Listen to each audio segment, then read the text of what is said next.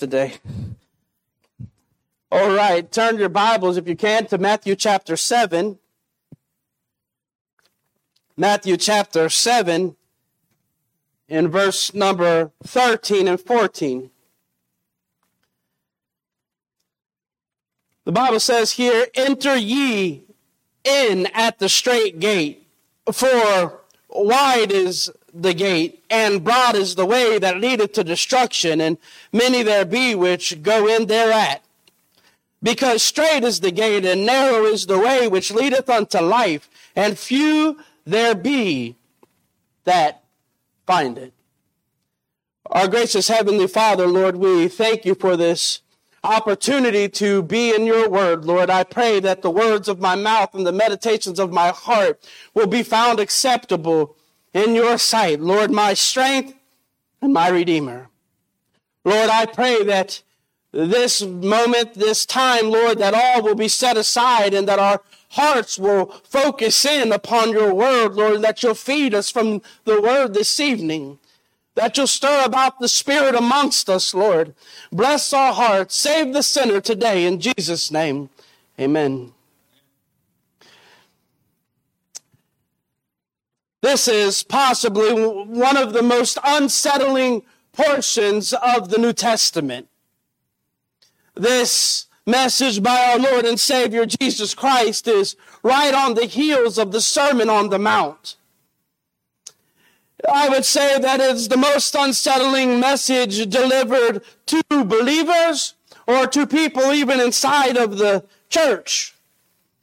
These two verses that we read are not to, so to say, though they apply to, but they are not specifically pointed to the wicked, vile heathen who is involved in all kinds of wicked things in this world.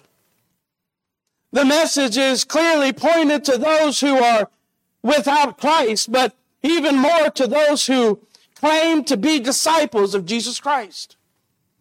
We see as we go through this, even in verse 15, which is following right after that, the Lord is speaking to people who are claiming that they have a relationship with Christ.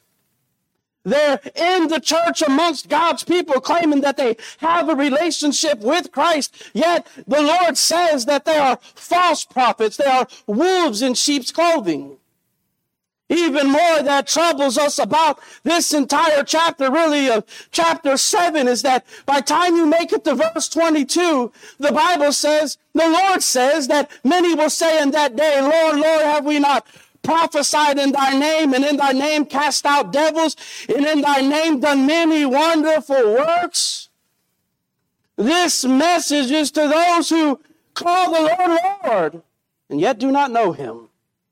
This message is to those people who are affiliated with God, but do not know him personally through a relationship. Matter of fact, our text that we just read brings us even to a greater concern that there are going to be many in this day of judgment who profess to have a personal relationship with Jesus Christ. And not only is the Lord going to say he doesn't know them, but our text in verse 14 says that there's many of them.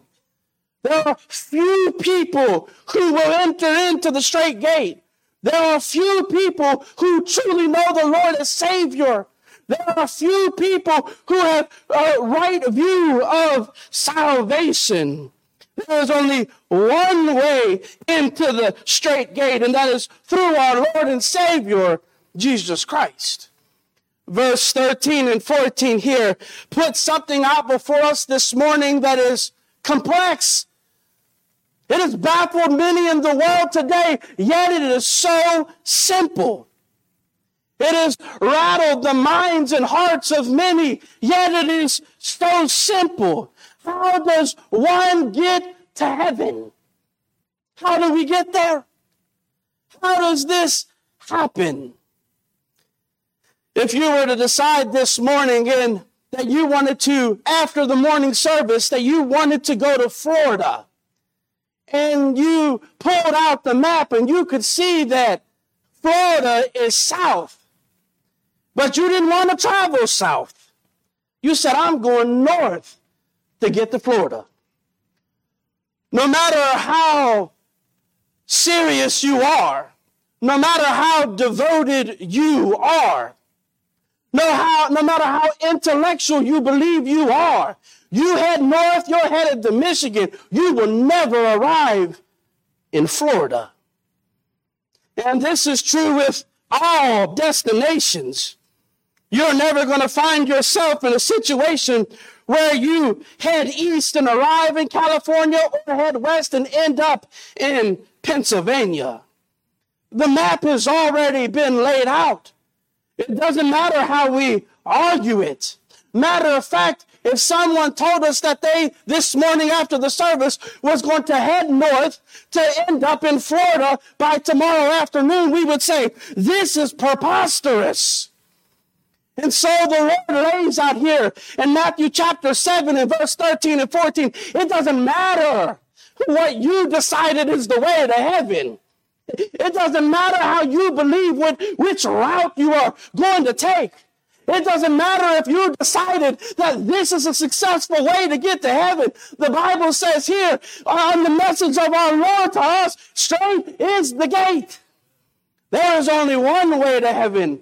It doesn't matter what worldly wisdom you try to apply to it. It doesn't matter what science you try to novel it with. Jesus says there is only one way into this. And notice this also. It is impossible, according to God's word, to take the wrong road and end up into heaven. It's impossible. And in the same breath, it is impossible to take the straight gate. It is impossible to take the straight gate and the narrow way and end up in hell. They are both impossibilities. No matter where you are in life, know this, you will make a decision today. And we may leave here today and say, well, I did not make a decision. I am not the discerner of your spiritual life. But if you make a decision, if you, if you leave here today and say, I didn't make a decision either way, if you have found yourself in need of Christ and you leave here without Him, you've made the decision. This life is plagued with death. This life is plagued with troubles. Death is not an option. Many of us passed Spring Grove Cemetery, the second biggest cemetery in the world, on our way to here. Attesting that the word of God is true in Hebrews chapter 9 and verse 27, that it's appointed unto man once to die. And after this, the judgment. We are all scheduled for the divine appointment. We may forget about appointments here on this life. We may even run late to those appointments, but this is one appointment we'll not be late for. It is prearranged, pre-post, pre-posted before time in which one day we will stand and meet God. Now, notice what the text says here this morning, and notice what the text does not say. Enter ye in at the straight gate. Many have found safety in their own conscience, not in reality. That when they look out upon humanity and they see people who are wicked, vile, murderers, or whatever they take in their mind to consider them far worse than themselves, they find their own selfish righteousness that they're not as bad as they are. They look at those who seem to be indulging in immoralities and they say, you know what? I'm not as wicked as they are. Like the Pharisee did when he said, I am thankful that I am not like them. Society has developed a thought process that wicked people go to hell and that good people go to heaven. Notice what the verse does say, what the verse does not say. The verse does not say here, broad is the gate that is marked for hell. It doesn't say that. There are two gates presented to us in this text here. Both are marked for heaven. Satan has done nothing new in this life. We have counterfeit money because we have real money. We have counterfeit diamonds because we have real diamonds. And so Satan's sales pitch to all of humanity is that you do not have to go through the straight gate. You do not have to go through the narrow way. You can also enter in through the broad gate, through the wide gate, through the broad path, and still make it into heaven. Satan is still counterfeiting that which belongs to the Lord. His motives of operating has never changed. His heels are dug into deception. You may think you're okay when you're not. Satan believes you to, leads you to believe that you think you're safe when you're not. He wants you to believe that what you have is enough, and it's not. Straight is the gate. Narrow is the way. Meaning that if you've never repented of your sins, if you've never truly placed your faith in Jesus Christ, you have never entered into the gate because Jesus is the gate. If you've reasoned this out in your mind or rationalized this out in your mind that there is another way to heaven outside of Jesus Christ, you are equal to the person heading north saying their desire is to land in Florida tomorrow. You have turned away from what the map has to offer for you. You have taken the map of God's word and what Jesus says is the only way and tried to produce your own reasoning. Yet the scripture says here that there is two gates, both marked for heaven, yet only one leads there. Verse 13, enter ye in at the straight gate. Enter ye in at the straight gate. Notice what it does not say. It does not say, enter ye in at a straight gate. This is particular. This is specific. The straight gate. The implication is that there is only one straight gate. The implication is that there are not many gates in which you can choose from. Enter ye in at the straight gate. Also, notice you did not see a lengthy list of how you get to heaven. There's no addition given into here. Enter ye in at the straight gate, and no, there's no accomplishments. There's no nothing that we can bring to the table. It is just entrance in the straight gate alone that gets you into heaven. Jesus said in John chapter 10 and verse 7, um, Jesus said unto them, Verily, verily, I say unto thee, I am the door of the sheep. He alone is the door. Notice this also, the urging to all who hears and reads to do what? What is the urging? The urging is for all that who hear the message. The urging is for all who read this message to enter, enter into the gate. This is what Acts chapter 17 and verse 30 says. That God commandeth all to repent. He is urging for them to repent and to enter. Notice this also. Enter. This is given to all of us. Every one of us has been told to enter ye in at the straight gate. What does this mean? It means that Romans chapter 5 and verse 12 is true. That all mankind is in sin, born in sin, found in sin. Because of Adam's sin in the garden, we are in sin, which means we are born outside of the gate. None of us were born into a path that leads us to heaven. None of us are born on the road of perfection. No one ever had to teach you how to sin. No one ever had to teach me how to sin. I was born in sin. What did David say? In iniquity did my mother conceive me. We were born in sin. John chapter 10 and verse 9, Jesus said, I am the door. By me, if any man enter in. You know what he says? He shall be saved. This message in here, enter ye in at the straight gate. Jesus said, if you enter into the straight gate, you shall find pasture.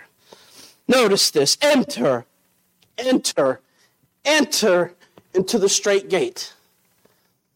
This is not about proximity. No. This is not about the knowledge that you may know about the Bible. No. This isn't what you may know about Jesus. This isn't even that you know the gospel message. Entrance is given through faith. This is a personal transaction. It's not that you knew about the gospel message. It's that you had faith in the gospel message. It's not that you knew that Jesus was the way. It's that you personally placed your faith in it and that you believe that he is the way. Entrance comes by faith. Notice also in the original Greek, this is written in the aorist imperative, meaning that this is an urgent message. There's a sense of urgency here, calling on each and every one's life who is without Christ. Enter! Enter! It's like someone running through the streets like Paul Revere did saying, the British is coming, the, the British are coming. It is the same way that Jesus Christ is crying out to all those who hear, enter, enter, enter into the straight gate. This is an urgent matter. This is not a matter to be set to the side. This is not a matter to be dealt with later. This isn't something that you can deal with right before you die. Who said you was going to get a bedside moment? This is an urgent matter. Hurry now. Hurry. Enter. Enter now. Second Corinthians chapter 6 and verse 2 says, Today is the day of salvation. Now is the accepted time. Now, now is the time to look to the Lord. Now is the time to enter the narrow gate. When we see this in John chapter 6, if you take time to read John chapter 6, there was a multitude that followed Jesus. They were all following him, the whole multitude. But by time you make it to the 66th verse of John chapter 6, you know what you're going to find? When all of these multitudes followed him and realized that Jesus was making a proclamation that he was the straight gate and that faith through him was the only way to heaven. The Bible says that the multitude went away to the point Jesus turned to the disciples and said, Will you go also? This is the statement today. They admired him. They loved his teaching. They loved his style. But when they came to the narrow gate, they turned back. There would be many people who loved reading the Bible who are in hell. There will be many people who believe that when you go into the courthouse and you see the Ten Commandments on the wall, there are going to be many people who say, you know what? My grandma taught me that from the Bible, so I know it's good. There will be many people in hell who believe the Bible offers great moral teachings. There are many people who will travel the Christian life with you. They are in the name and claim it. They believe that Christ is a way to heaven, but when you say he is the only way, they will depart from you too. They refuse to enter through the gate. Well, our question is for all of us in our own spiritual lives what is prohibiting us from making the decision today? The Bible says in 1 Kings chapter I think it's 1 Kings chapter 1 and verse 18. Elijah was up there on the mountain top there with the prophets of Baal as the children of Israel looked upon him. 1821 in First Kings. Um, when you get to that text, you'll see that Elijah's up on the mountaintop there with the prophets of Baal. And as he's there with the prophets of Baal, he sees the brokenness and the, and the back and forth of the children of Israel. And he finally calls out to them. And how long will you hop between God? How long will you hop between two opinions? How long will you go between between Baal and God? How long will you back and forth? How long will you continue like this? Joshua told the people, in Joshua chapter 24 and verse 15, choose you this day whom you will serve, whether the gods of your fathers that served were on the other side of the flood or the gods of the Amorites. Make a decision. Whom will you serve? Who are you going to serve today? Who are you going to serve in this life? Whom have you dedicated your life to? Is your life dedicated to your own prosperity? Is your life dedicated to everything that you have in aspirations of desire? You, do you really believe for one second that this life that you're living is all about you? Matthew brings us to this decision point here. As I said, you'll not leave here decisionless. You will leave here making a decision. But now, to whom will you turn? The text says, Enter ye at the straight gate. Enter. Enter now. When I read this in the, in the form in which it was written, it kind of drawed my mind to my own childhood. When one time when I was a kid, there was a tornado siren that went off in this neighborhood. And I can still remember at this point in my life, the panic, the fear, danger was behind me. But I can also remember my mother putting her hands on mine and my brother's back and ushering us to the basement door. Enter here. Safety's here. Safety's here. As you go into this door, you'll be in the basement, safe from the danger that is yet to come. That is how I view this. The Lord is saying, enter, enter. The urging is to the door, to the door, to the straight gate, to this place where you will find safety. Enter into the gate. There is a coming time in this world that will rain out upon the whole world. There is a coming time that may rain upon your own personal life, and it may not even yet be. But it'll be a time in our lives where it will be too late to enter now. At the judgment seat of Christ, you will not catch up your prayer life. At the judgment seat of Christ, you'll not have the opportunity to repent of your sins and place your faith in Jesus Christ. This life in which we live now is a dressing room for eternity. Everything that we do here will be manifested in the next life. Enter now. He does not let it go on before he tells you in which gate he tells you to enter. The imperative voice, enter, is not loosely connected to either gate. That's not what he says. The urgency, the urgency is enter ye in at the straight gate. the urgency is to turn to Christ. The urgency is to look to Him. The urgency is to enter through this door, that He is the straight gate, that He is the narrow way. Oh, this straight gate we know is none other than Jesus Christ. Notice this. There is a term that we use today to express deep trouble whenever we find ourselves in lives and we find ourselves in a situation where we feel like, I don't know how this is going to turn out. We say, man, help me out. I am in dire straits. We're seeking to imply when we say this thing about being in dire straits that we're saying there is very little wiggle room. When we say we're in dire straits, we say that there's no room to move at all. Yet our text says, enter ye at the straight gate. When you arrive at the straight gate, there is no room for your accomplishments. There is no room for what you've done in this life. When you arrive at the straight gate, it is Christ and Christ alone. It is the only way. That is the only help. That is the only thing that will get you through the gate. Jesus quickly draws the eyes of the reader and the listener to the second gate. Now, there's more than just this one gate. Here he gives another gate. This second gate is also marked for heaven. Enter ye in at the straight gate, for wide is the gate, and broad is the way. this wide gate. Notice what he says, for wide is the gate and broad is the way.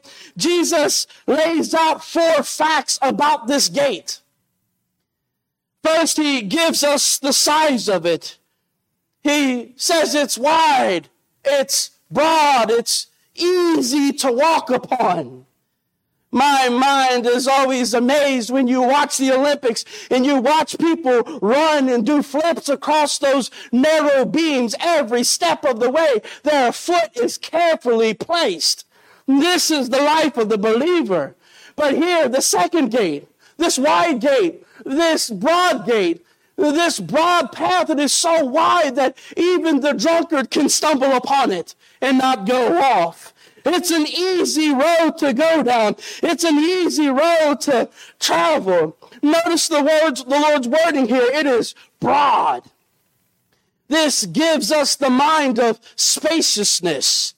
This gives us the idea that this path that they're going down broad and wide seems pretty glamorous. It's house buying season. It seems that uh, everywhere I turn around, whether it's people here, people at work, people I know, everybody seems to be buying houses. And when they show the houses, it always goes without fail. They say, look how big the backyard is. And there's nothing wrong with buying houses. I'm not condemning anybody here. But they say, look how huge the dining room is. Look how wide it is. I mean, you could have your own theater here. What are we doing?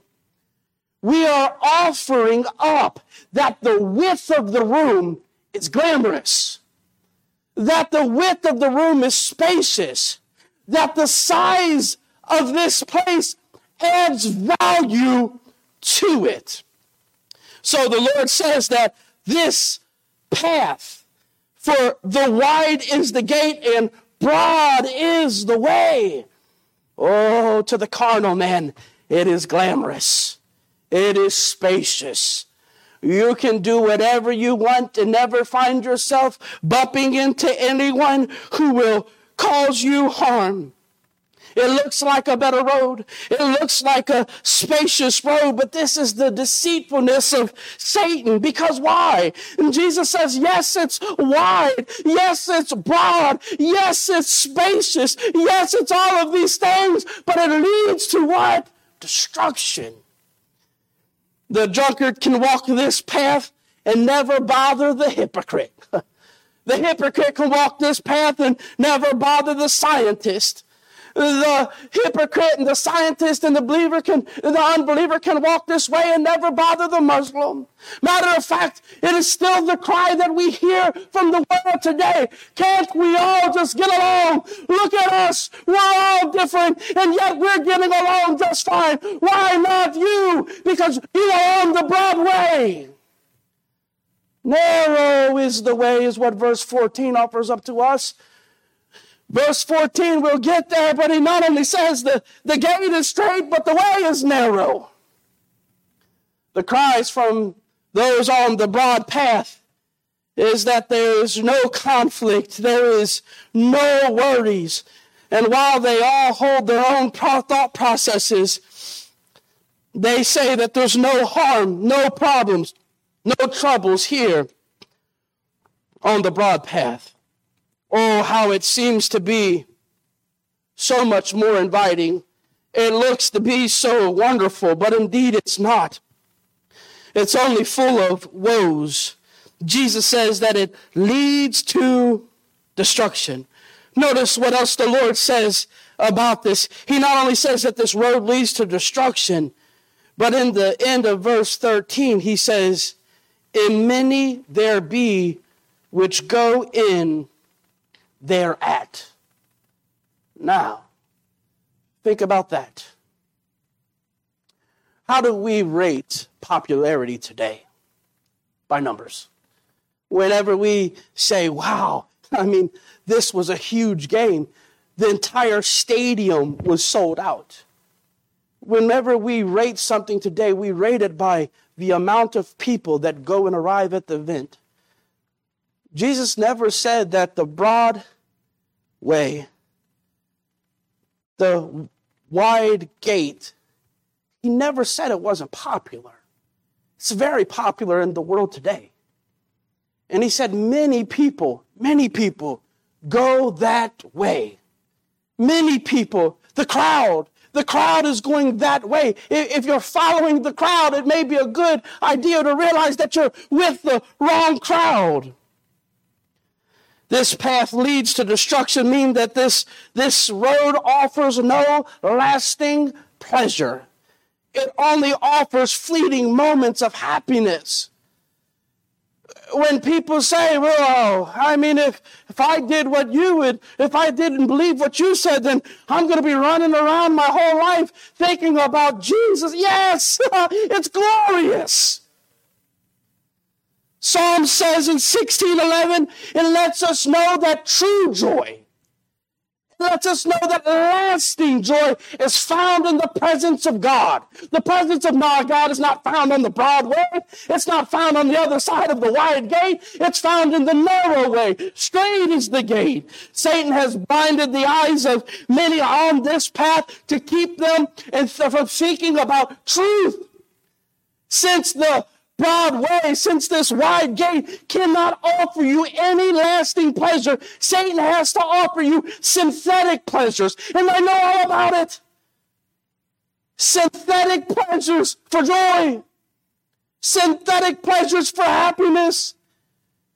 Do something to ease the worry. Do something to ease the stress. You deserve to relax. You deserve this evening. Take it to yourself. Indulge upon yourself. That is the message of Satan. Have a drug. Have a boo. Indulge of your own self-indulgence. This is the, this is the words of the wide path. There are many gifted men who are on the broad path on their way to hell there is loving, nice, wonderful people who are in hell. Some of them are even my own family. I don't like it. I don't like it. I wish they were saved. I wish that I would see them one day again in heaven. But to say that they're in heaven is to defy the map that Jesus laid out about how we, how we get to heaven. Not only does this road seem to be more pleasurable, not only is this road traveled by many, but in the end it leads to destruction. You may have a carnal, enjoyable trip, but you end up in hell. Notice verse 14. Jesus brings us back to the narrow gate because straight is the gate and narrow is the way which leadeth unto life, but few be there that find it. But few there be that find it. Notice what the Lord says here. Not only is the gate straight, meaning it's narrow, but notice also what the Lord says. While broad is the gate and wide and luxurious and full of benefits, the straight gate also has this narrow way this narrow way kind of brings about, I guess if you was to summarize it, one commentator said the wording here in this language, when you see this narrow way, kind of brings about when you arrive here at the gate, when you go down the narrow way, it is to produce in your mind like one person at a time entering through the turnstile. And this is a narrow way. God doesn't work and save the crowd. He saves one center, one sinner at a time. One at a time enters through the straight gate. One at a time enters into the narrow way. It is a personal transaction where we repent of our sins and our sins are in times past placed upon Christ on the cross and his righteousness is imputed upon us in this most amazing act this narrow way. This narrow way translates in other places as a afflicted moment. It, it could even be presented as trouble. Matter of fact, in another text in Corinthians, it says, where it says, you will suffer tribulation. It is the same word. It is to say that when we enter into the gate, this life of serving Christ, you will suffer tribulation. The broad way, the wide gate, it's a luxurious life now. Easy, no cares, no worries, but in the end is destruction. But in this way, when we enter through the straight gate, when we're in the narrow way, yes, we may suffer for Christ, but in the end, we'll be in heaven. There are two gates. There are two paths. The, the broad gate, the wide path. And then there's the straight gate and the narrow way, which leads us to heaven. Straight is the gate and narrow is the way, but there is a trouble here. This is the greatest trouble really in the text. It's hard for us to grasp a hold of. Straight is the gate and narrow is the way which leadeth unto life. Hallelujah. Leads unto life. We didn't even deserve a way, and He made a way.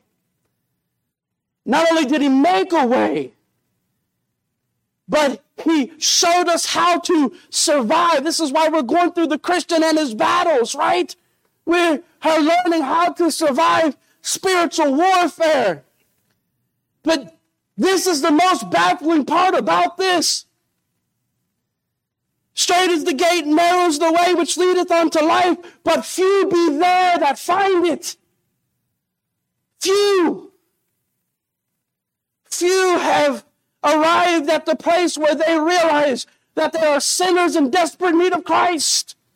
Few, few be there that find it. They mock it off, shake it off. It doesn't apply to me. There is another way. There's another opportunity for me.